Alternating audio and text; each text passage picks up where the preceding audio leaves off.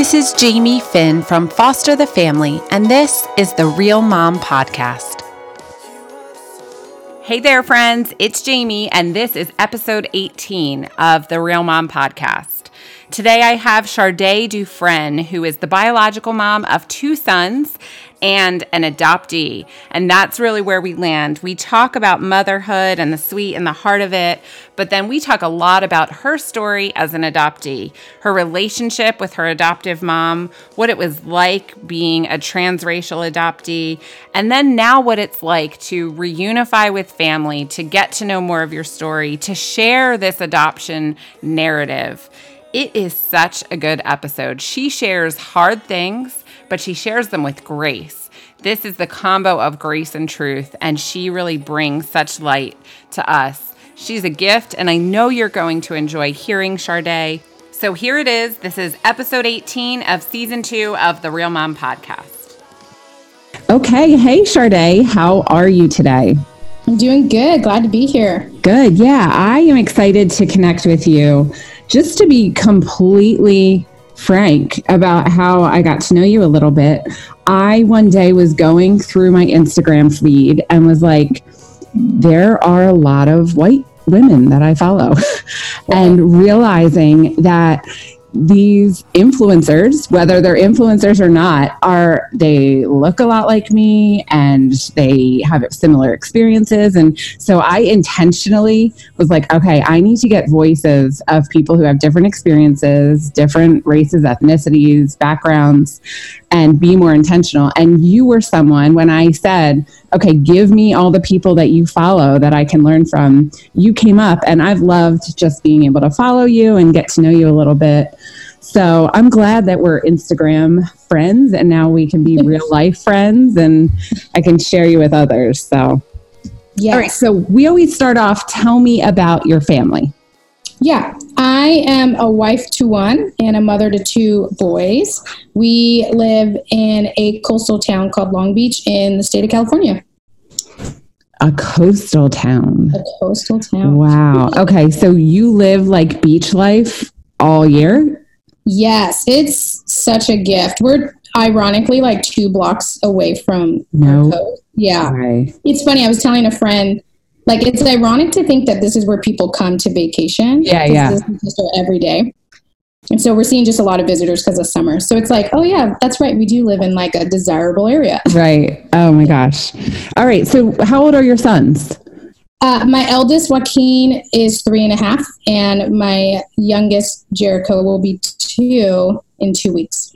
Okay, so you are deep in the trenches of yes. toddlerism, which is it's so beautiful and fun and so hard. it's so true. And I always tell people it's like, I feel like now that my youngest is two, I'm kind of seeing a bit of the light at the end of the tunnel, so to speak, where it's like, oh, I can take a moment to myself and like be gone for a couple hours instead of having to like time things on feedings or like yeah, yeah, yeah. really have to depend on naps. So there's been like just a really sweet new sense of like independence and freedom from yeah. you know. Oh just you wait because you're still every outing is putting on shoes and putting on the coat and packing the snacks and in like two years you're really going to see the light i mean the problem is that there's always something. And so that's what yeah. i've learned. I remember being like i just got to get out of this stage. But there's always a new stage from what i hear up until they're in like college and you're still trying yeah. to figure out what it is. but now we have a lot of the like arguing talking back that kind of stuff but toddler years for me are are the hardest i think i love to like communicate and sit down and rationalize and converse and and they just cannot do that no that's me too i feel i've told i've been pretty frank with like I'm not a newborn seasoned mom. Like it's not my jam. And also, I have to remind myself like my sons have only been earthside for three and a half years. Seriously. Like I have to remind myself because I am that uh-huh. person too where it's like, this is what's happening. Let's just be logical. And yeah, yeah, yeah. he's not he's just give him a break. you know, he's just really still fresh to this whole experience. And so right. constantly reminding myself that constantly. Okay, so tell me right now with your season, your ages, your even specific boys and their personalities, what's sweet about motherhood right now? Oh, what's sweet? You know, I am really enjoying kind of like you were touching base on about outings, like with my eldest. It's now a little bit more easy to do just simple errands, but I yeah. feel like that for him is like filling his love tank. And so for me, I, I, feel like I'm able to just tap in and give into that more than I was ever before. And so that's something really sweet where it's like we can just run to the store. Or like we took him to his first movie and that was it almost feels like a sense of first again mm. which is nice to new experiences. Um, and with my youngest i'm not gonna lie he's it's hard. I, I, I gotta really seek that joy with my yeah. second so i always kind of joke it's like he's just approaching terrible twos. I feel like both my boys experienced that a little earlier than the actual two but um, you know, o- overall, my second is very like lovey-dovey homebody introvert, and that's more my style. So those are like those secret joys of like, yeah, just be home all day, and I don't have to like go, you know, actually do an activity that yeah, yeah. Okay, so you just said you have to really seek joy. I want to talk yes. about that for a minute. Last we just we're in a super rough season with our kids and like unusually you know like there are rough seasons and then there's like okay we've been bordering on crisis with right. one of our kids. And and so last night my husband yesterday was a rough day and it was my birthday.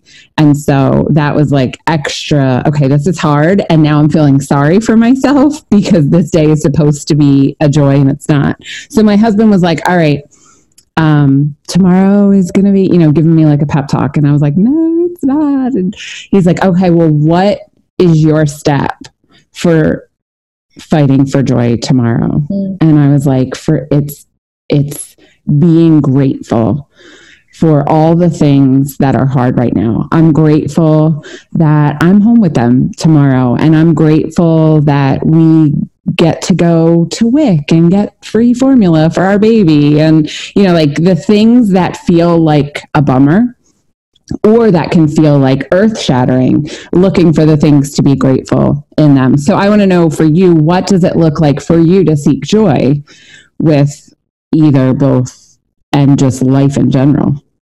Yeah, I think that you know, kind of get after grateful mentality is so key across yeah. the board, whether it's motherhood or just life in whatever season. Um, so I resonate with that, that total really reminding myself of what's what has stood the test of time and that usually looks like community and the gratefulness for that or mm. um, obviously for me like my faith in the lord like that stood the test of time right right um but then i also think for me sometimes it's like you know, let me just get outside and like be outside of myself and like ground myself. And um, for me, like appreciation of what I see ahead of me and what's in the now as mm-hmm. well mm. is like that also helps ground me and find joy of like, you know, I'm like, I'm really appreciating the fact that there's, I mean, this is year round, but like sun and like wind and there's like a whole thing of butterfly migration in my state right now. And like, so just even those little moments of like, yeah seeking joy doesn't have to be this well deep thing for me. It could be like, oh, I just saw a butterfly and that really that really connects with me. You know, it could be just as simple as that. Yeah. Um, but it's a choice. Like it yeah, it's a choice. It really is. And I think it's a choice that builds upon itself so it gets easier that like not every step has to be a choice because I've chosen for years now and so those things are in ground like I'm grateful for these things, but we're in a season right now where I'm having to fight for those choices again. And I'm like, oh, yeah, this is work. Like, gratitude and joy are something that I fought for for so many years that I gained ground on them. And now it's like, okay, someone's trying, someone meaning a particular child or the devil, but are trying to steal that ground. But it means I have to fight harder for it. And it's going to be moment by moment rather than, in general, oh, I have to fight to be grateful. Like, no, I'm grateful for this right now, and I'm going to just battle for that. So right. I love that. All right, what is hard about motherhood right now? Yeah, I I feel like it's kind of twofold. I I feel like you've said I'm in the trenches of young humans, and yeah. so I don't know if some of this is attached to like my trauma in my adoption journey or what, but I'm just not the best at always being needed. And mm. so I feel like I've just been in these, what most would call sweet years of um, little ones really needing my attention and uh, my effort and my energy. And, but for me, it's, it's, it's very, it's sometimes very hard to feel like that's always on the table. Yeah. Um, and the reason why I connect it to my adoption is I feel like I'm in this new wave of not only acknowledging more my journey, but then how is that connecting to my adult life and my motherhood? And I just remember when I was pregnant, I was pregnant by surprise and we had just gotten married. Okay. And I, there was just so much fear mm. and like denial, like major denial. And a lot of it was questions of like, will I really have this mothering instinct? Mm. I hmm. didn't get to form a bond with my birth mom. Is that going to make me not want to bond with my own children? And then even the realization of two things. I'm going to meet someone for the first time in my life that I actually am kindred with, like, or kinship wow. with. And that's yeah. mind blowing wow. as a 30 year old. And then it's also because my adoption was closed, I had no medical information or very little. And so it's very much like, what am I passing down? I'm not aware of certain things I should be looking for within this pregnancy and for my child. Um, and so it's just, I feel like I was grappling with that my early pregnancy, postpartum, really postpartum. And now it's like um, learning more about like attachment when you're really young with your mom, because I didn't have that, is that mirroring how I'm like not always wanting to be needed or hmm. I'm not very sentimental towards my young kids. Um, or I'm sentimental about odd things, but not like I love that they're growing up. And some of that's making it easier, but also I'm I just I love that they're getting older and I'm not sad that their birthdays pass. Yeah, okay. Um, and so sometimes when I see these posts, I'm like, oh, I don't resonate with that. And then I dig deep, like, okay, is that from like my beginnings and my story? Yeah. You know? Okay. So we buried the lead a little bit. Part of yeah. the reason that you're on the show is because you yourself are an adoptee and we yes. this podcast we really just focus a lot on foster care and adoption and have a lot of moms who listen who are foster moms and adoptive moms so i love to have guests like you because you teach us about you know from your childhood to who you are now things that we can know from your story that will serve us in caring for our children. So, can you just start at the beginning, the very beginning, and I guess just tell me at, at least what you know of your story or what adoption looked like for you as a child? Right. Yeah, I um so when I was born, my birth mom was just not in a place to parent, and so I was immediately put into foster care. Okay. Um, I had a couple months in the NICU, and after that was then put in my first placement home. And I was in my first placement for around a year and a half, two years. And when I was a year and a half, um, back in the late '80s, Los Angeles County, because that was where my um, where I was, they would do these kind of it's almost like pop-ups. It's a little comical but it's like pop-ups and they would have adoptive parents or you know hopeful adoptive parents and then current foster kids all meet in this one place. Yeah okay. it's, it's, it's kind of almost like a show and tell or just yeah. like you know these might be the faces or the the little ones that you bring into your home. I think the idea of it is good. The execution of it is a little odd to me and i don't know if they do it to this day. But that's how I met my adopted mom was at one of these gatherings. And um, she was just there actually to bring two current foster boys to this thing. And I just happened to also be there. So it's by chance we met. And um, we really connected that first gathering. And you were and what, two at this point. I was like, yeah, one and a half. It was okay. Valentine's Day. It was like yeah. a Valentine's Day um, because I also have a birthday in July. So, okay. Um, so, what do you know about your foster mom for that first year and a half? Well, yeah. So that foster placement, you know, it's it is honestly one of more of the horror stories, quote unquote. They were really in it for the funding that they received. Uh, yeah.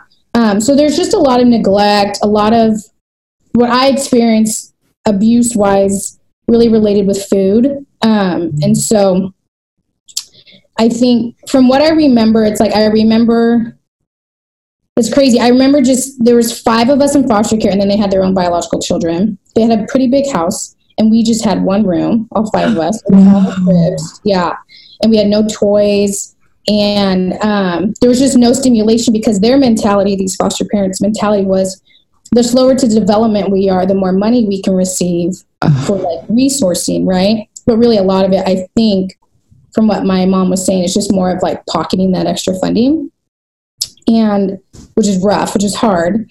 Um, so I feel like a lot of my experience there was just more of neglect and like feud, what I would call feud abuse, or um, kind of like using food in a way that, yeah, you wouldn't, you shouldn't be using with a young child. Yeah, yeah, yeah. So yeah. that was, and then I was taken out of the home because of that. Wow. Yeah. And the more I think the thing that was most shocking to me is you hear horror stories of the abuse of older children, older children Mm. being abused. And you think, like, there's just nothing worse than a 10 year old being hurt. Right. And then when you learn about the effects on the brain of a baby being ignored,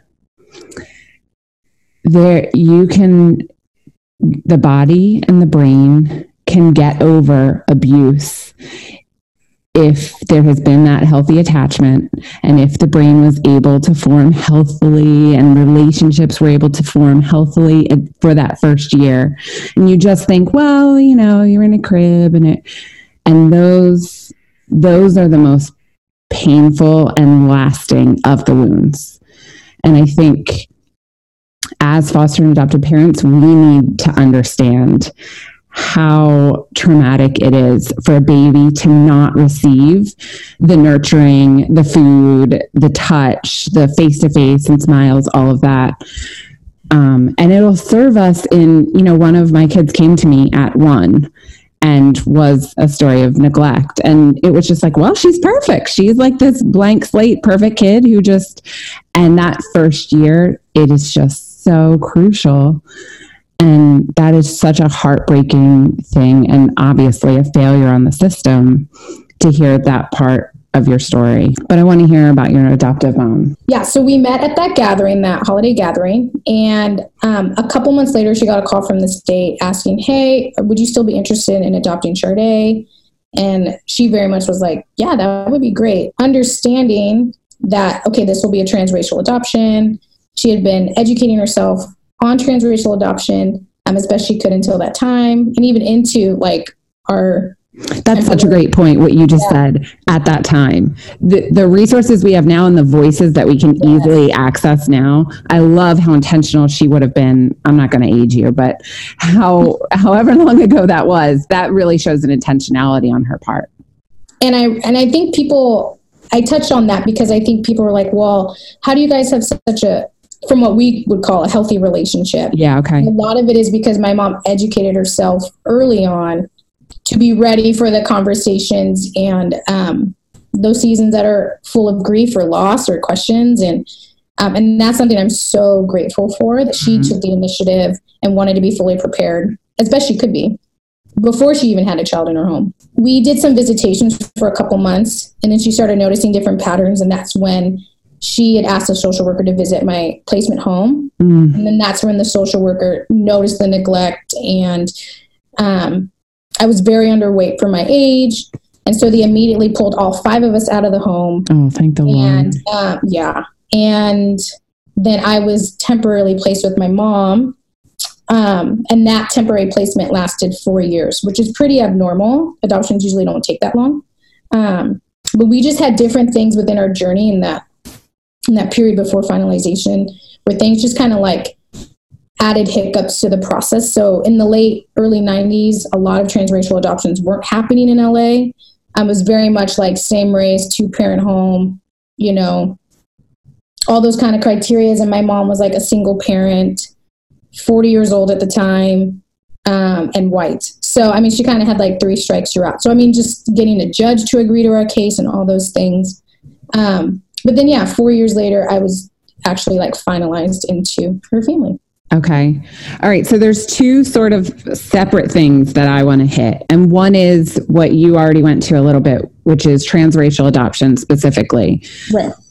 I, you know, as much as possible, because I know things are always sensitive with our families, no matter how healthy and wonderful the relationships are. I would love to know, specifically related to transracial adoption, what your mom did great and what she could have done better. Okay. Um, I think two things that she did great. One, like I said, was educating herself. And so um, that really, I think, provided just this idea in our home that any and all conversations are welcomed and that there's no, there needs to be no fear um, on either end.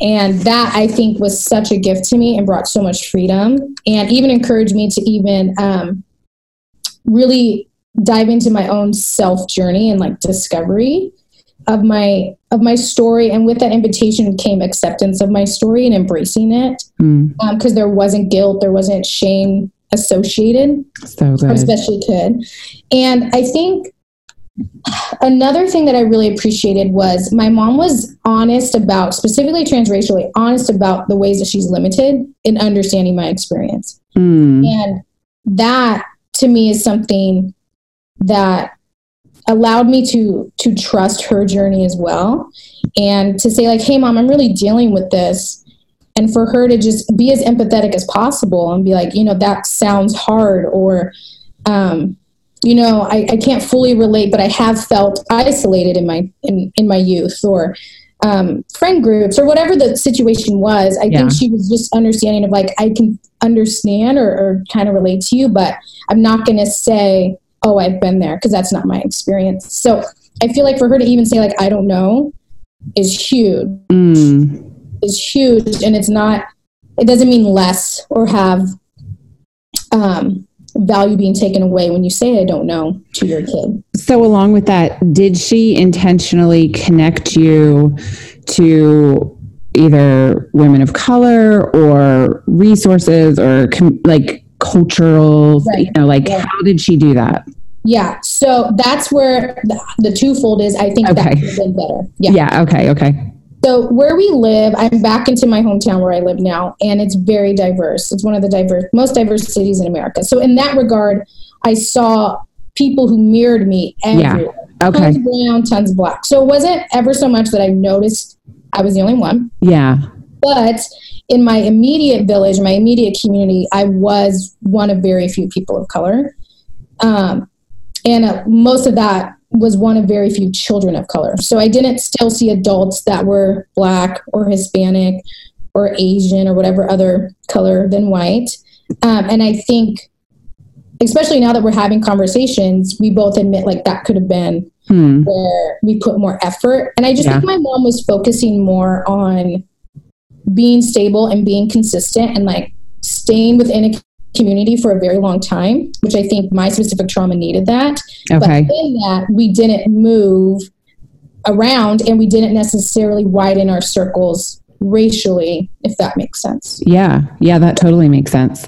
Yeah, I mean, there's this discussion now of like literally families like transplanting their their family. I mean, I know I have a friend who lives in Montana, which is like 90% white or something, and she has a black son.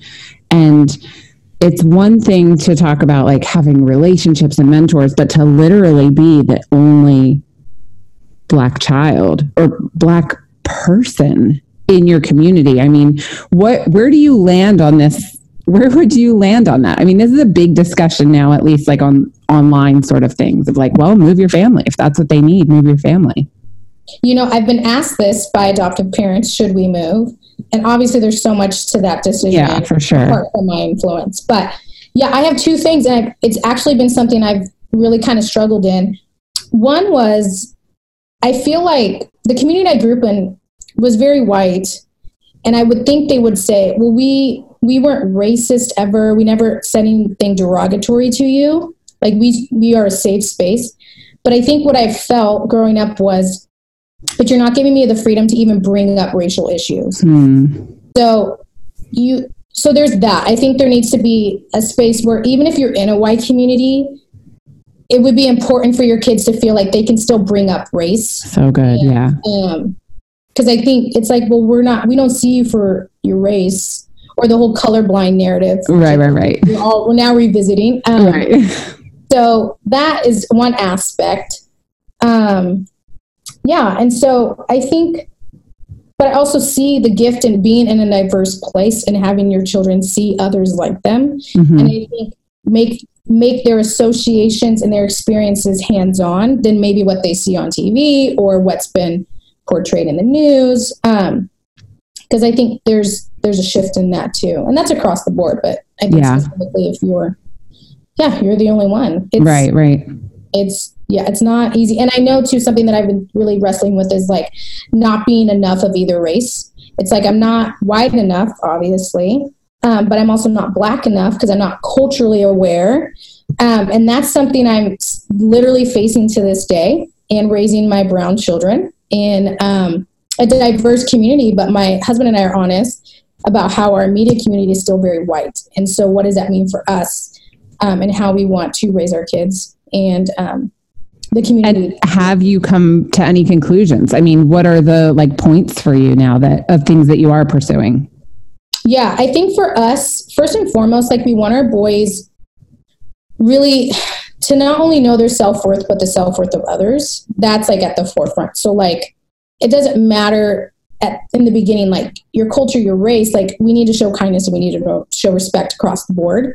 Um, but I also want our boys to have experiences and acknowledgments of their race and their ethnicities and um, their cultures. And so my kids are two major two major races and so i want to make sure like can we tap into this haitian culture of my husband and then this native american culture that i am just now realizing i have through reunification and what does that journey look like of embracing this culture that i'm also just barely beginning to know it's a it's a challenge for me in particular like i look at my friend group and most of them are white and it's that hard question of like why aren't you having black women in your circles that your boys can see outside of you mm-hmm. um, and so you know a part of it is that tension of like well i don't feel black enough because i don't know mm-hmm. a lot of the culture mm-hmm. but then i'm around white people and there's tons of microaggressions that i face every day mm. and i wrestle with that and um, being honest and being like it's a hard space and i think sometimes parents want to avoid that tension and be like i don't want my kid to not feel white enough or black enough and I, part of me is like i think we just need to accept that that's going to be the dynamic yeah. in a transracial adoption that's and let's so just good. embrace that yeah. instead of trying to like don't get me wrong bring others in like it's so good to just have a diverse palette yeah. of community but don't try to do it to avoid these really heavy feelings with it. That's such a good point because I think that that is the case with adoption in general. We try to like remove every roadblock and create like okay, how can I make this as perfect as possible? And we're just we're taking something broken and like pretending that it's not broken instead of just being like this is broken. God redeems it. There's beauty in the brokenness and we don't need to like pretend that like everything is as it was supposed to be. We can just sort of embrace it and thank God for his redemption of it. Interrupting my chat to make sure that you know about the Real Mom Podcast landing page. You can find it at www.realmompodcast.com. There, I connect you to my guest, I connect you to all the resources and books and recipes and shows and everything that we discuss. That will be the best place for you to get the Real Mom Podcast experience. Visit there, www.realmompodcast.com. All right. Now you hinted at reunification. Yeah. So tell me what this looks like for your story. Right. So I knew I had birth siblings. And like I said, I also knew my birth mom wasn't able to parent. And so she ended up um, having her parental rights taken from her or relinquished from her by the state um, yeah. for different circumstances. I'm the third of four children. And growing up, I had always wanted to reunify. Um, and you knew growing close. up that that there were birth siblings. Okay. Yeah. So I knew I had birth siblings, and I'd wanted to reconnect with them. But knowing my adoption was closed, I had very little information. Yeah. But I always thought I would be the one pursuing reunification. I didn't know if they even knew I existed. Um, and I obviously didn't know where they were. And so it just really felt like this big issue, not issue, but just big journey that I just didn't know how to necessarily grapple, but I knew it was there, that the desire to reconnect was there. It has always been there. I feel like it will always be there for an adoptee. Um, and then rewind a year ago, um, I had told the Lord last spring, I was like, you know, I'm really, really deep into motherhood and I just can't really walk around with this this desire but this burden of trying to reunify with my my older siblings I just need to shelve it for a couple years and I'll come back to it. Hmm. You know, there it is. Two weeks later, I get a phone call, and the woman on the other line is like, Hey, this is my name. And if this is who you are, I believe I'm your sister. Oh my gosh. And isn't that how it always is? You surrender it. You're like, I'm not going to hold for this. I'm not going to fight. And then God did that thing in your heart, and now you're ready for it. 100%. Holy, I have chills yeah, it's. I mean, people are like you you act so calm. I'm like, I still feel like I'm in this surreal Oh my of, like, gosh. wow, we're here. So it's been a year. Oh my gosh. Yeah, the first, honestly, the first couple days, it was great. So we ended up having a conversation, and it was true. Like some of the facts that she was sharing, what I had known, aligned. And I was with my mom, and she was like, "Yeah, this is what I've told you all along," you know. And so, um, so then my sister started sharing, like, you know, I just really started being intentional about finding you. And a week ago, I got contact with our birth mom, and then I get contact with you. Yeah. So it was just so fresh for all of us. Wow. Yeah. And she um, and my eldest brother were placed together. So they've always been together. Okay. It's myself. And then we have a younger brother who was also not placed with me and is was in the foster system. Um, and I believe aged out. And so it was just a whirlwind. We met a week and a half later in IHOP, which I don't recommend doing in a public space. In IHOP. But you know, we were there to eat and to to reacquaint each other, reacquaint one another. So it was it was phenomenal. It was such a gift to me to to see the faces that I actually look like because that was Wow. always a question, and Yeah. um, to see the similarities and obviously acknowledge the differences. And then we FaceTimed our birth mom, which was the first time I'd ever seen her. Wow. I'm telling you, maybe don't do this in an IHOP, but so we're just an emotional wreck. But it was just this beautiful thing of like, wow, I really thought my birth mom was dead. And so it's like she's alive and well. And I'm looking at her and I'm seeing that out of all of us, we look the same, which is something I always wondered. And so it was just, it was a really cool thing. And then even just having my mom and my birth mom connect for the first time. Oh my gosh. Oh, as a mom, that just gets Yes, me. right? Wow. And I just, I was telling, growing up, people would ask, like, oh, do you want to meet your birth mom? And a lot of it was just this neutral feeling of like, I can, but that isn't really where my desire is. My desire is my siblings. Hmm. Um, but then to really see the face of my mom, my biological mom, and then really have her say, like, I thank you for raising her. Like, blown. Like, my mind was blown. I was, I don't usually cry, and I was a wreck on the floor in mm. IHOP. And it was like, you know, I needed that. I needed that moment of healing and that moment of connection. And I think So was it a moment of healing or has it been I mean this was a year ago, right? Yeah, so yeah. what does it look like since that day of the past year now of knowing these things but still it's not like okay now everything's better. Like this was the answer and now I have the answer. Right. It's actually been one of the hardest relational journeys I'm I'm on. I'm sure. Uh, it's current, and I feel like it's a it's a weird tension of like we're blood and we should like be so excited and like comfortable, but then there's this whole real aspect of like y'all are strangers, like Right. I don't know you, and so the past six months have really looked like my sister and I get together once a month by ourselves to just kind of reconnect, which has been very healing in that sense for me, and I think for her. Um, and then like in a couple weeks it's my birthday and so like her kids and her husband and my kids and my husband will go meet at the park and we'll celebrate. So it kind of looks a little bit of both of like really bringing in all of the tribe together. My brother also has three children.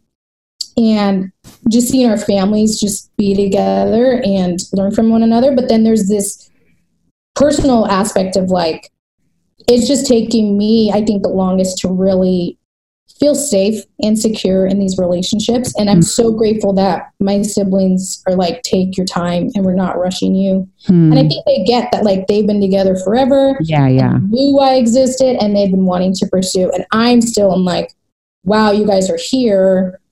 And how do I like, how do I Yeah. move forward in that? Yeah, the catch up of that. Yes. And then did you grow up with adoptive siblings at all? No. Yeah. So even just that dynamic of what like sibling relationships look like and that's just like a whole new world for you. Yeah, it's been strangers. really. Yeah, and it's been eye opening to watch my boys be brothers because I've never Mhm. seen it, and my Right. husband comes from one of five brothers, and so just even those dynamics of like, oh, I can see why even as a young kid I had this pull to be with my siblings because there's something sweet about that, you know, and so um, yeah, it even in yeah, it's like wow, I have kids that are related and are siblings. Like it's just these different layers. Yeah. of Yeah. dynamics of my family. Okay. So, like I said, a lot of the people who listen are adoptive moms, foster moms. What, how, what was your mom's stance and like positioning throughout your whole journey from childhood to adulthood of you pursuing that, even though you didn't actively pursue it, like wanting that and it always being there? Like, how did she handle that? Yeah, that's a great question. I the thing that I love about my mom is just having this invitation of conversation and in that she's like I'm learning alongside you. So even a year ago when this kind of just came into my lap, she was like this is an opportunity for both of us to learn about you and about your story. And there's I think because my mom educated herself, she knew the conversations in adolescence that may happen Yeah. in Yeah. teen years that when I had questions of like, I want to know my birth family, that never equated me replacing her, that never equated her mothering me being less valued. Um, and I think that's the narratives that I feel like adoptive parents are holding on to Right. Right. is this idea of being replaced or are my kids going to resent me or um, is there going to be more anger as their birth story unfolds and i think for me obviously you can't protect your kids from all of it but i think if you're just continuing to be open and honest and a participant in learning their story i would hope to believe that your child or an adoptee will take that and run with that instead of Yes. putting walls up. And also, it's like, is it really about you? And I know that's hard to hear Yeah. Yeah. Yeah. um, as parents, but I even ask myself these things with my biological children. But it's like, is it really about you or is it really about your child who has the right to know? Yeah. You know? And so that's something that my mom continues to do well is that she is eager and ready to listen to what I'm even unfolding and experiencing. And she encourages that that journey really well and I'm so grateful. That's so great. So she's been an ally to you through even just the past year. And would you say, just because I feel like I can guess your answer and I feel like it's going to make some adoptive parents feel better, would you say that reconnecting with your family has strengthened or weakened your bond with your adoptive mom? Right. Overall, it's definitely strengthened. I think the experiences that my siblings have had, they were adopted as teens, and the experience I had with my mom is completely different. Mm, And so there's just a, a deeper sense of gratitude mm, towards my specific story with her. Um, I think what I appreciate is my mom allows the grief and she allows the loss and she allows the gratitude and she allows the anger. yes. She allows the frustration. So she allows it all. And I think doing so through all these years and now coming up into these new relationships in this new season, it's really built this trust that I can now have the bravery to go into new relationships and So good. ways. And so, So, can I have your mom's phone number? Because I want to be friends with her. 100%. All right. So, I want to ask you something pretty sensitive Okay. that I feel like needs to be asked because we keep talking about how well your mom did educating herself. And I know as an adoptive mom, listening to the voices of adoptees has been huge to me. But here's the sensitive part, just to be totally frank. A lot of the voices are hard to listen to. So everything that you're saying, I'm like, yes, yes. there are a lot of adoptees that I follow and that I listen to that are it to me it's like eating your vegetables and like holding your nose and putting it in and swallowing it because I'm like I need to hear this but the way you're talking about gratitude and relationship and so many of the loudest voices of adoptees in our sort of internet circles advocacy are just to be like uh, overly like label people. A lot of anger a lot of resentment talk about kidnapping and the selfishness of adoptive parents and this sort of thing how do you think an adoptive parent should enter this narrative of like i want to hear the voices of adoptees when it, it can be so hard yep and it's yeah um, I've had to unfollow some adoptees. Okay. And I think a lot of that is there's three parts, I think. One is as parents in general, and I think specifically in this community, we do need to be mindful of what we let in. Yeah.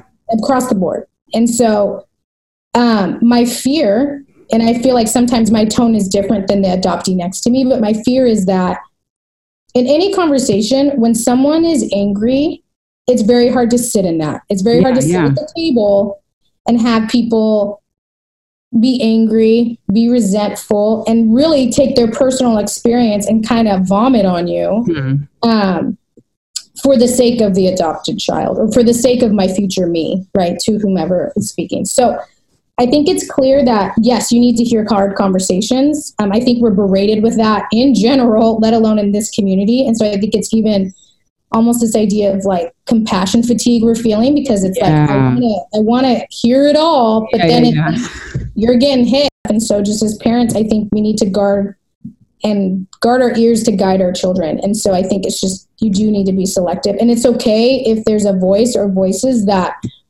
are are too hard in this season. I think that's okay. Um, and I think there is also an aspect of for me, when I hear someone or an adoptee only angry or only resentful um, or accusatory, I really ask, like, where have you done your soul work? Because I think you can have these range of emotions, but if you're really harping on resentment, what's the quality of life in that? Where where are you really working on forgiveness which is such a powerful tool for us as adoptees? Right right. And forgiveness doesn't mean forgetfulness. I know that's a phrase that people have shared but it's true. I think sometimes i really strive to be a well-rounded person and a whole more holistic individual and that takes work and that takes honesty and acceptance and so i really believe that I can have anger or I can have frustration, but I can also find delight and I can find joy and I can find gratefulness. And it can all be in the same. It's not exclusive yes. to one another. Right. So, yeah, we talk about this on here all the time. Just the tension of things are not one or the other. It's not that like, oh, everything's great and I'm just going to it's that we can hold things in tension. We can hold the pain and the joy in tension. Right. I think too, something that I'm learning because there are a lot of adoptee voices and I even have to remind myself to be courageous in my own story because it mm-hmm. feels oversaturated to be honest um, is that the way i approach these conversations i look at it as a table and i want to extend the leaves at my table because i want more seats to be filled. And by doing that i really need to do that in grace. And so you know it's and just an understanding that it's not going to be perfect. You're not going to be perfect as an adoptive parent. I'm not going to be perfect um, as a parent or an adoptee. Yeah. But I think if we can all sit and really listen to the stories that I, I hope and pray are grace filled, I feel like we can do more waves of change and more Absolutely. movements within this community. Um, our community is so unique, and that's something where it's like, let's advocate for one another. Um, and let's, like, this thing I really feel like I'm in, and why I'm being so bold is not only have I found people within this community that have encouraged me to keep sharing my story, but there's a call for all of us to rise up as storytellers. And I think we can only do that when we do create a safer space that is that is open to hearing the hard, but really comes back to the grounding of like we're here because we're better together, and that's mm-hmm. it. And let's do that by sharing and um, understanding stories. Let's do that for one another and, and call one another to rise up as well. That is really good. And I think that that is what's in it for all of us is it's going to be easier for all of us to listen if words are spoken in grace. And then we all need to be open to listening when things are hard.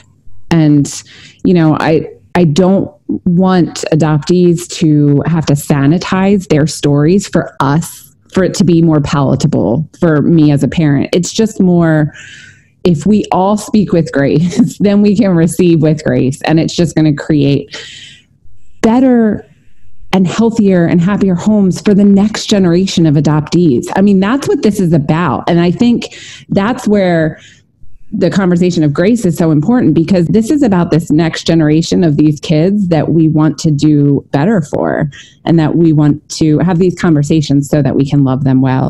All right, can we switch gears? I want to know about you personally, what you're doing, what you're eating, what you're reading, what you're watching, and what you're listening to. So, what are you doing? What am I doing? I, gosh, I'm adding another cup of Joe for today. That's for sure. That's what I'm going to do. Um, all day, every all day. day. That's also what I'm drinking is coffee. Yeah. Um, yeah. I I'm really I'm trying to in my motherhood journey be honest about the hopes and dreams that I have and to pursue them without guilt. Hmm. That's what I'm doing. Um, I think in this season. And um, what am I eating? Yeah, what are you eating?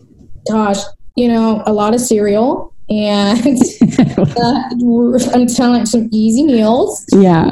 Um, life with a two and three year old. Yeah, it's it's a lot of like what can be easy and maybe microwaved and yeah. nope, you know, I feel you. Go there. I love I prefer that so much to the person who's like, Well, I'm on the raw whole and I'm like, Oh gosh. No, that's Keto, not me right whatever. now. Yeah, no. Yeah. Paleo, paleo, whatever. Yeah. yeah. All right, what are you reading? What am I reading? That's a good question. I feel like I have four books on my nightstand, which is horrible. I don't. That's me I've all the time. To just this season, I'm actually not really reading, and that's okay. Like okay, I have yep. to accept that. But I'm in towards the end of um, Present Over Perfect. Okay. Uh, yeah. Yeah. Sean, is it Shauna? Yeah. Shauna Niequist? Yeah. yeah. Cool. Okay. What are you watching? Whew. I um so I'm a Netflix fan. We don't actually have TV. Are so you we, watching Stranger Things? You know what? I'm not. Oh no. Okay. So I'm not a thrill type. This I'm not gonna lie. I'm in really into Asian romantic drama. which no one ever it's expects. so specific. You should literally look at my Netflix. Genre. It's very much, and it's subtitles. Like, what about that movie the maybe one that just came out. Yes. That's not a drama, but I know it's, it's a comedy. It's, yes. Oh, it was good. it's that's if you see my cute people are like really. my husband will walk in and be like, "Are you like learning Mandarin?" I'm like, "Yes, like, yes." so that's my been my surprise jam, and it's been you know mentally healing for me some nights. So you do you. You yeah. have to do whatever is going to bring you joy. Right? That one does not make sense to me. I know. So many people are like, that one caught me off guard. I'm like, all right. That's awesome. Okay, what are you listening to? That's really good. I'm whew, I am really digging um Leon Bridges. He's like a soul soul R&B And then now I have someone to look up. Yeah, look up Leon. And then there's Andy Grammer. Mm. He's coming out with a new CD in a couple weeks. Cool. And he's my jam. Okay. Yeah, so I kind of like I like a different genre, but soul and some good pop, you know. Yeah. Cool. Yeah. All right. It has been fun to get to know you. And more than that, man, what I that question that I ended with of just how do we listen? You are someone who I think is a gift to the community to be able to listen to because I don't want you to just say, like, everything's great. And I am like, I have this perfect relationship with my mom and I'm well adjusted. And I want to hear the hard, but I want to hear it because you want to share it, because you want to come alongside of us. And, and I think that you're a gift in the way that you share about your story, your relationships, your relationship with the Lord. So I'm really grateful for that. So thank you just for being open. You know, you said to me when we started, I'm an open book. And that's a gift to us to have an open book who just the motive and the heart there is just love for us and our kids. So I'm grateful for that. So thank you, Sade, so much for your time and your voice. Thanks so much for listening to this episode of the Real Mom Podcast. You can find us online, www.realmompodcast.com, or on iTunes and subscribe. You can find us on Facebook, facebook.com slash realmompodcast, or Instagram at realmompodcast. Thanks so much for listening.